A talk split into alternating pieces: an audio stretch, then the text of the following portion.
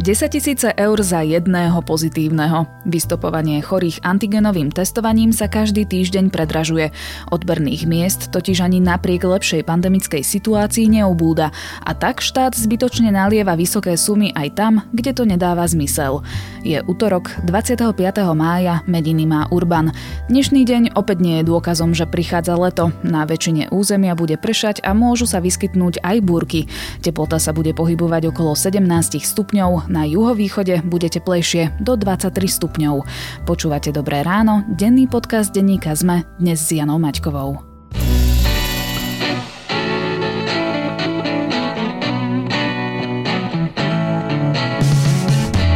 Aký je rozdiel medzi elektromobilom a vozidlom so spaľovacím motorom? V čom sa líši ich riadenie, dojazd či bezpečnosť? Moje meno je Michal Sabo a spolu s mojimi hostiami prinášam v minisérii podcastu Za volantom odpovede na najčastejšie otázky o elektromobilite. Nájdete ho vo svojej podcastovej aplikácii na platformách Google Podcasty alebo Apple Podcasty alebo v službe Spotify. Prináša vám ho Škoda Auto Slovensko. Všetky diely sú na adrese sme.sk/zavolantom. Tento podcast a odpovede na všetky dôležité otázky z domova aj zo sveta vám prinášajú iPady od Trako Computers, partnera Apple pre vzdelávanie a školstvo. Všetky iPady teraz nájdete so zľavou pre žiakov, študentov a učiteľov na www.tabletdoskoly.sk.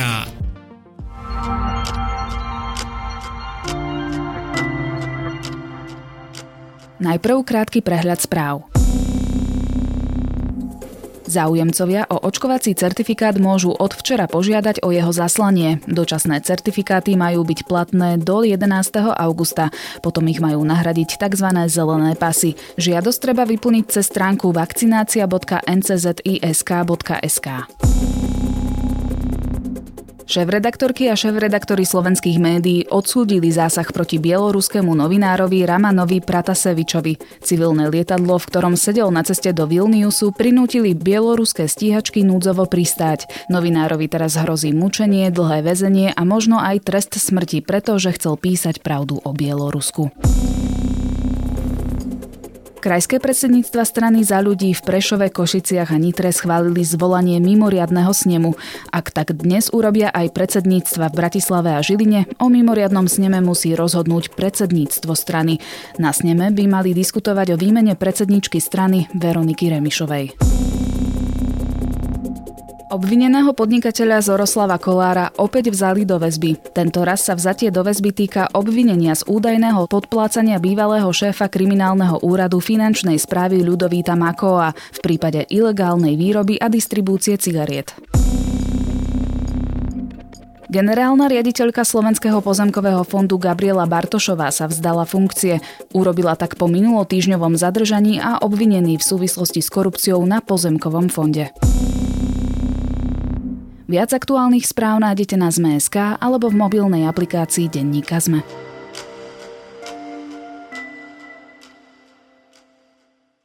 Hľadanie pozitívneho pacienta pomocou antigenového testovania sa predražuje. Situácia v krajine sa zlepšuje, nakazených ľudí je výrazne menej, no počet mobilných odberných miest sa nemení.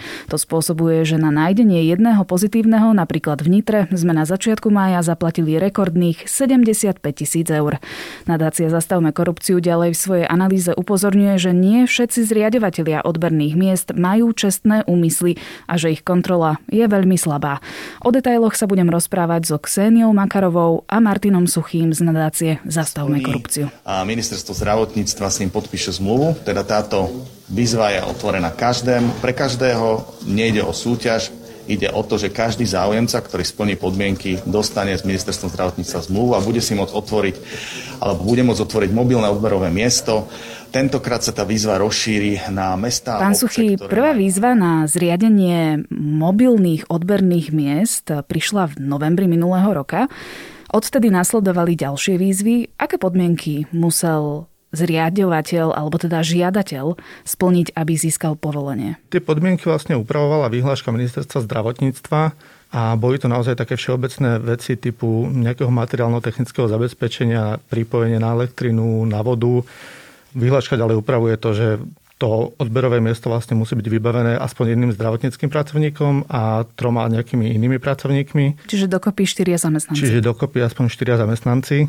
A vlastne tieto povolenia potom udelovali regionálne úrady verejného zdravotníctva, ktoré sa tiež pozerajú na to, či tie miesta splňajú také nejaké základné bezpečnostné predpoklady, či neohrozujú verejné zdravie. Čiže odberné miesto si mohol zriadiť ktokoľvek, nemusel mať žiadne nejaké skúsenosti zo zdravotníckej oblasti? Áno, odberové miesta si zriaďovali aj subjekty, ktoré predtým so zdravotníctvom do kontaktu neprišli. Koľko je vlastne týchto odberných miest aktuálne k dispozícii na Slovensku? Ako sú rozmiestnené? Momentálne k dnešnému dňu podľa ministerstva zdravotníctva je ich 683 a rozmiestnené po Slovensku sú veľmi nepravidelne, keďže vlastne tie regionálne úrady verejného zdravotníctva podľa tej výhlášky dávali povolenia všetkým firmám, ktoré o to požiadali a súhlasili s nejakými tými podmienkami v tej výzve.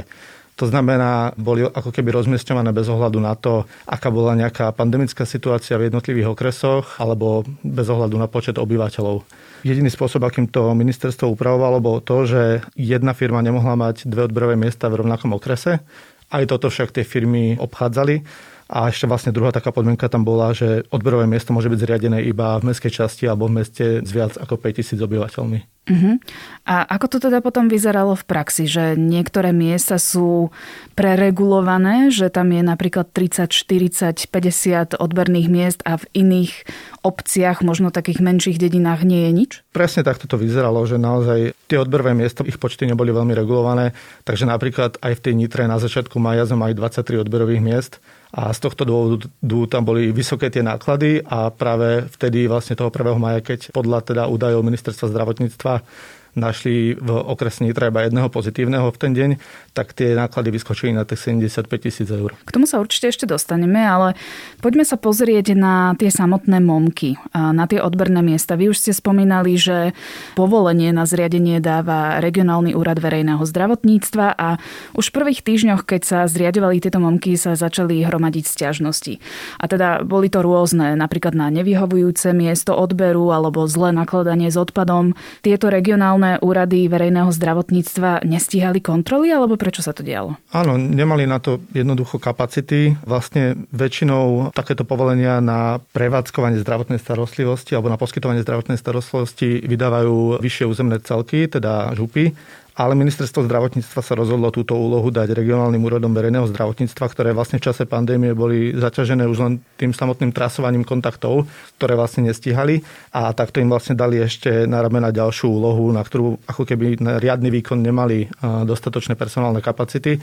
Preto často ako keby kontrola tých podmienok, či sú splnené, bola len veľmi formálna. Pani Makarová, vy ste vo svojom texte, teda analýze, poukazovali na niekoľko konkrétnych firiem, ktoré zjavne porušovali pravidlá. O aké prípady išlo? Ja by som nadviazala odpoveďou na kolegu Martina, že vlastne práve to, že tá kontrola bola už samotného projektu nastavená, ako bola nastavená a nedostatočné kapacity vlastne bránili aj efektívnej kontrole samotných prevádzok, tak sa vlastne k systému postupne pridávali subjekty, nazveme ich špekulatívne subjekty, ktorým išlo v prvom rade viac o finančný, ich vlastný finančný záujem, ako o kvalitu testovania. K tej kontrole by som ešte dodala to, že napríklad už nastavenie, keďže vlastne ministerstvo alebo štát potreboval tých momiek v čase hlavného píku pandémie veľmi veľa, tak bola podmienka, že musíte sa k žiadosti vyjadriť napríklad do 3 dní. Keď ste mali regionálny úrad verejného zdravotníctva, ktorý má menšie kapacity, predtým s tým nerobil, odrazu vám tam pristáli desiatky žiadostí, tak často tá kontrola bola veľmi formálna. Čiže reálne oni na to nemali čas to poriadne skontrolovať. Mali čas kontrolovať formálne náležitosti, ale napríklad nemali čas výjsť a pozrieť v teréne každú momku, či to priestorové umiestnenie je správne, či to napríklad nie je v čakárni alebo v priestoroch paneláku, nebytových priestoroch paneláku, a tým pádom či tam nie je ako ohrozenie zdravia. Takže sa vlastne stali aj prípady, na ktoré potom poukazovali následne podnety, ktorým sa dalo predísť, keby sa to trošku viac premyslelo, ale dobre, veď takéto veci sa stávajú. Ako väčší problém vidím to, že sa ako keby podcenila tá kontrola samotných prevádzok MOM, na ktoré potom chodili tí stovky podnetov, kde sa to naozaj nestíhalo. Začalo sa s ich kontrolou v praxi relatívne neskoro, ako vo februári, marci. A aj keď sa kontrolovalo, tak vlastne to bolo nastavené tak, že samotný ten úrad verejného zdravotníctva nemal na niektoré podnety ani možnosť ich preverovať, respektíve s nimi niečo urobiť, pretože nespadali pod jeho zákonné možnosti. Uh-huh. A poďme teda ku tým konkrétnym príkladom. Takže to pritiahlo do systému teda spoločnosti napríklad, ktoré predtým so zdravotníctvom vôbec nič nemali a ktoré tom vycítili len vlastne biznisovú príležitosť. Samozrejme, ako odmeňovať subjekty, ktoré takúto službu prevádzkujú, je férové, je to na mieste. Problém je, ak vlastne štát nekontroluje, že za čo tie peniaze dáva a vlastne kto tie služby poskytuje a či ich poskytuje tak, ako má.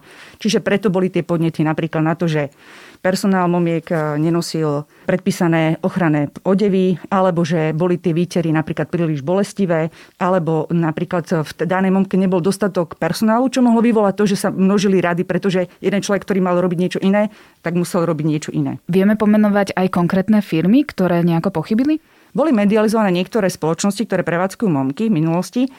Pomenovať ich je ale veľmi komplikované, pretože my nemáme k dispozícii mená, ktoré firmy, ministerstvo alebo úrady verejného zdravotníctva sankcionovali. Len vieme, že tých pokut bolo udelených 61. Celkové výške 19 000 eur, čo je vlastne menej ako mesačná odmena na jednu momku. Takže z tohto pohľadu to určite nejaké vážne postihy v priemere neboli.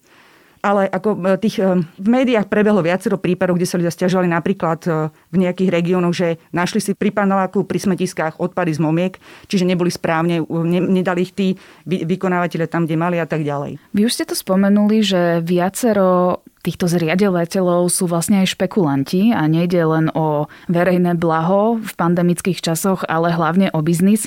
Približme si teda to samotné odmeňovanie momiek. Koľko peňazí od štátu dostávajú za jeden deň alebo za mesiac? Aké sú tam kritériá, pán Suchý? Podľa tých našich prepočtov vlastne jedna momka v priemere mesačne zarábala medzi 25 až 30 000 eur.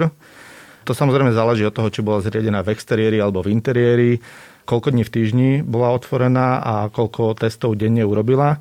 Tie pravidla boli nastavené tak, že tá denná odmena bola okolo 870 eur. A pokiaľ to bol pracovný deň, pokiaľ išlo o dni pracovného pokoja, tak to bolo takmer 1300 eur. To bolo pri tých exteriérových, pri interiérových to bolo trošku menej. A potom v tej prvej výzve boli vlastne nastavené iba paušály, ale potom sa snažilo ministerstvo tie momky tlačiť do väčších výkonov a pridali tam taký bonusový prípadok, že za každý test na 250 kusov denne bol prípadok 2,5 eura. Problém je však to, že jednak tieto výkony sa nedalo reálne kontrolovať. My sme sa snažili napríklad dostať aj k dátam o tom, koľko testov vykonali jednotlivé momky v jednotlivé dni. K tým sme sa nedostali. A to je ako možné? Nebolo nám odpovedané na otázky ani na infožiadosť a teda k týmto dátam sa ešte budeme snažiť dodatočne dostať. Zároveň je problém to, že vlastne tieto odberové miesta podľa našich informácií, ktoré máme, potom reportovali tie čísla takým spôsobom, že osobné údaje vlastne reportovali iba pri tých pozitívnych prípadoch. To znamená, že tie počty negatívnych v podstate mohli umelo nafúknuť, pretože nebolo odkontrolovateľné, či naozaj vykonali toľko a toľko testov, ktoré vyšli negatívne. Čiže ak tomu správne rozumiem, tak určitý paušál máme na to, že otestujem denne 250 ľudí zaregistrovaných. Ale ak som ich náhodou do toho počtu 250 nemala, tak môžem si to teoreticky nadhodnotiť tým, že si napíšem fiktívne mená, tak? V takomto prípade to až tak potrebné nebolo nadhodnocovať na tých 250, lebo ešte aj keď tie momky nevykonali tých 250 testov, vlastne oni peniaze vracať nemuseli. Aha. Čiže v podstate, ako keby tá motivácia nadhodnotiť ten počet testov je tam iba v prípade, ak chceli ešte získať väčší ten bonus za ten počet testov na 250 kusov. No a potom ešte vlastne pri tých odmenách som zabudol aj na taký jednorazový poplatok, ktorý sa tam platil, tam bolo okolo 1100 eur a to bolo vlastne na zriadenie samotnej tej momky. Na druhej strane fakt, že vás vlastne nesankcionovali za to, že ste neurobili 250 testov, umožnil to, že niektoré firmy si, alebo niektorí zriaďovatelia si urobili dve momky aj na jednej ulici cez dve rôzne firmy, čím formálne vyhlášku alebo podmienky neporušili, ale vlastne už aj v terajšej dobe, keď tých testov je strašne málo, je evidentné, že tie dve momky nemali veľmi čo robiť, ale zároveň mohli napríklad šetriť buď na ich zásobovanie alebo možno nedostatkom personálu, že sa tvárili, že všade majú predpísaný počet zamestnancov, ale reálne to tak nebolo. Ale mali dvojnásobný zisk. Presne tak. Koľko štát minul peňazí na fungovanie momiek? Podľa našich odhadov je to momentálne okolo 110 miliónov eur. Od novembra? Od novembra. Avšak nemáme o tom úplne exaktné dáta, keďže vlastne tie zmluvy, ktoré sú zverejnené, určujú iba ako keby nejaké tie platové podmienky. Čiže to, koľko na základe tých zmluv zatiaľ reálne bolo tým jednotlivým odberovým miestam vyplatené, nevieme. Vychádzali sme pri tom výpočte vlastne z počtu tých prevádzkovaných momiek a zároveň z nejakej dĺžky ich prevádzkovania a tých priemerných zárobkov týchto momiek. Ja by som k tejto sume dodala, že aby sme si to vedeli predstaviť, čo to je za sumu peňazí, ktorú sme za pár mesiacov momiek, kedy určite na začiatku ich potreba a testovania v čase pandémie bola na mieste, ale vlastne doteraz je to suma, ktorá stačí napríklad tretiemu najväčšiemu krajskému mestu Prešov na Slovensku na celý rok na plnenie ich všetkých úloh. Takže naozaj ide o celkom zaujímavú sumu. A ja by som ešte len dodal to, že to sú vlastne len náklady na samotnú prevádzku tých momiek, ale keď sa chceme pozrieť na náklady na to plošné testovanie, tak treba si ešte uvedomiť, že tie momky boli zasobované antigénnymi testami, ktoré nakupoval štát a tie testy boli nakupované približne 4 až 5 eur za kus a do dnešného dňa vlastne štát vykonal podľa štátneho webu 35 miliónov antigénnych testov, takže to keď si vynásobíme nejakou priemernou cenou, tak to je približne 175 miliónov eur ešte za testy. Navyše nad tých 110 miliónov eur. Áno. To je šialená suma. Áno, práve preto sme sa vlastne aj v nadácii pozreli na to fungovanie momiek, do akej miery to bolo efektívne a či štát dostatočne kontroloval, že na čo míňa tie peniaze a či tie peniaze išli tam, kam mali. A čo ste zistili? Ako som spomínal, nemali sme dáta za jednotlivé momky, ale máme údaje o tom, koľko otestovaných a koľko pozitívnych bolo v jednotlivé dni v jednotlivých okresoch. A zároveň si vieme, na základe toho, že vieme, koľko momiek v jednotlivých okresoch funguje, tak si vieme vypočítať aj tie náklady priemerné na jednu momku, na jeden okres. Takže keď sme si tie priemerné náklady na jednu momku a na testy, ktoré použila, vydelili počtom pozitívnych, pripadajúcich na jednu momku v danom okrese, je to trošku komplikované, ja viem, tak sme sa dostali vlastne k tým číslam, že koľko nás stálo odhalenie jedného pozitívneho v daný deň, v danom okrese. A to je napríklad to, čo som spomínala na začiatku, že 75 000 eur za odhalenie jedného pozitívneho v Nitre na začiatku mája. Áno, ale to bol naozaj taký extrém, ktorý tam vyskočil, keďže v ten deň sa v Nitre, teda v okrese Nitra, aby sme boli presní, našiel iba jeden pozitívny. Ale je pravda, že táto suma vlastne na nájdenie jedného pozitívneho v podstate od toho februára stále rastie, čo je úplne prirodzené, keďže tie náklady sa veľmi neznižujú. Na druhej strane vlastne tie počty pozitívnych, ktoré odhalíme, prúdko klesajú. Dnes je to, myslím, okolo 350 z antigenových testov. Prečo teda tie momky v takom počte, ako sme si hovorili na začiatku, okolo 800, ak si správne spomínam, prečo ich teda máme stále zriadené, keď tá situácia je oveľa, oveľa priaznivejšia? To je dobrá otázka. Je to asi otázka skôr na ministerstvo zdravotníctva, ale môžeme len špekulovať o tom, že či je to tým, že nad tým projektom vlastne drží ochranu ruku ex-premiér, alebo možno aj tou zmenou ministra, ktorý vlastne nastúpil tak, že ho na ministerstve čakalo niekoľko nevyriešených problémov. Môžeme spomenúť tie očkovacie certifikáty alebo vakcínu Sputnik.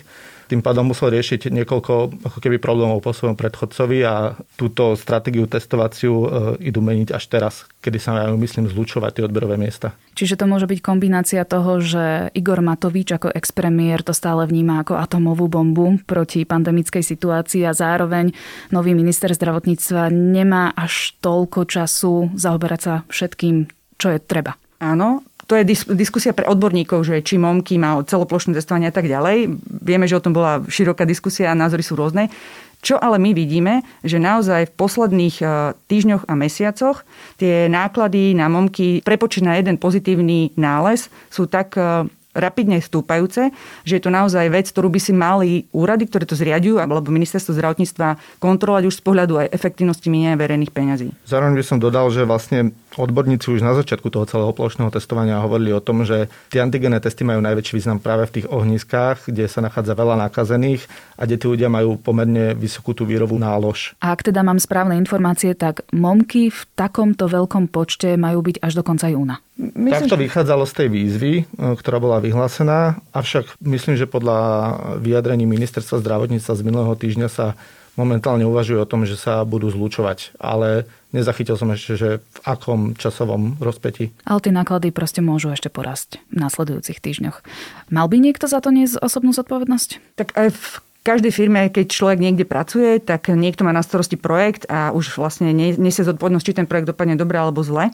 Tak určite aj toto by malo sa vyhodnocovať a mala by tam z toho vzísť nejaká zodpovednosť. Tu je tá situácia o to komplikovanejšia, že presne, že sa vymenila nielen akože osoba ministra, ale vedenie viacerých inštitúcií, ktoré zastrešovali momky, alebo projektovali momky, čo bol ale skôr cieľom našej analýzy, že vlastne toto bol taký ojedinelý prípad, ktorý sa ale môže podmienka Slovenska opakovať, prípadne sa môže zopakovať práve v očakávanej tretej vlne pandémie. A preto sme vlastne sa na tie momky pozreli a urobili sme aj nejaký návrh opatrení, že čím by sa mal štát zaoberať, aby to na budúce dopadlo lepšie, prípadne efektívnejšie. Čiže ako sa vie štát z tohto poučiť pri tretej vlne, ktorá možno nastúpi už v septembri? No určite by to povoľovanie momiek nemalo byť automatické, čiže vlastne, že úrady musia dať povolenie každému, kto formálne splní podmienky žiadosti, ale malo by to byť naviazané na pandemickú aktuálnu potrebu, čiže napríklad to časovo ohraničiť a dať tam prípadne nejaké stropy, že keď bude počet taký a taký, tak sa činnosť momiek utlmí alebo zastaví. Naviazať to regionálne, aby sa nám presne nestávalo to, že máme niekde na jednom mieste 5 momiek, ktoré ale nepracujú a zatiaľ v regióne, kde by to bolo potrebné, momka dostupná nie je.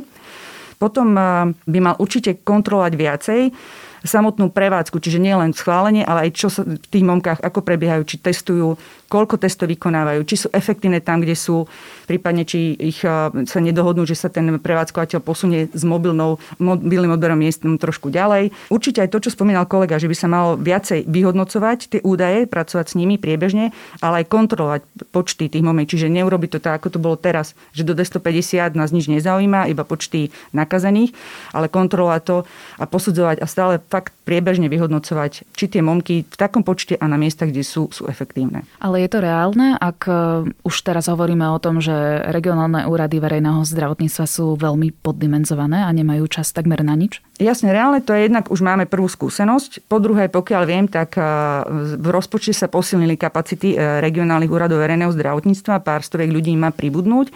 Čiže to je šanca, že to budú ľudia, ktorí už budú špeciálne na to, nebudú zavalení aj inou agendou, čiže si nebudú len odbiehať k momkám a popri tom ešte večer dorábať svoju inú prácu.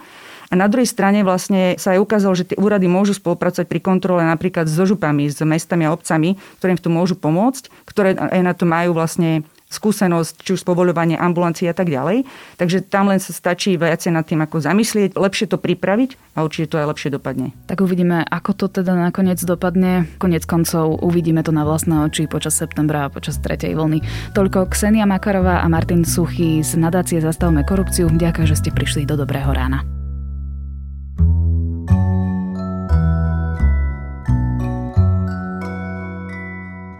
Seriál Príbeh služobníčky asi dôverne poznáte, no čítali ste aj knižnú predlohu od Margaret Atwoodovej? Ak nie, vrelo odporúčam. Až ma mrzí, že som si ju neprečítala skôr, ako som videla samotný seriál, i keď musím uznať, že preklopenie do filmovej podoby sa naozaj vydarilo. Ak máte aj vy nejaký dobrý príklad z filmovania skvelej knihy, dajte nám vedieť v podcastovom klube Denníka SME na Facebooku. Na dnes je to všetko, počúvali ste Dobré ráno, denný podcast Denníka SME s Janou Maťkovou. A nezabudnite, že dnes si môžete vypočuť aj nový diel podcastu Pravidelná dávka a s podcastom Všesvet budete cestovať po kalifornskom pobreží od Los Angeles do San Francisca. Krásny deň a počujeme sa opäť zajtra.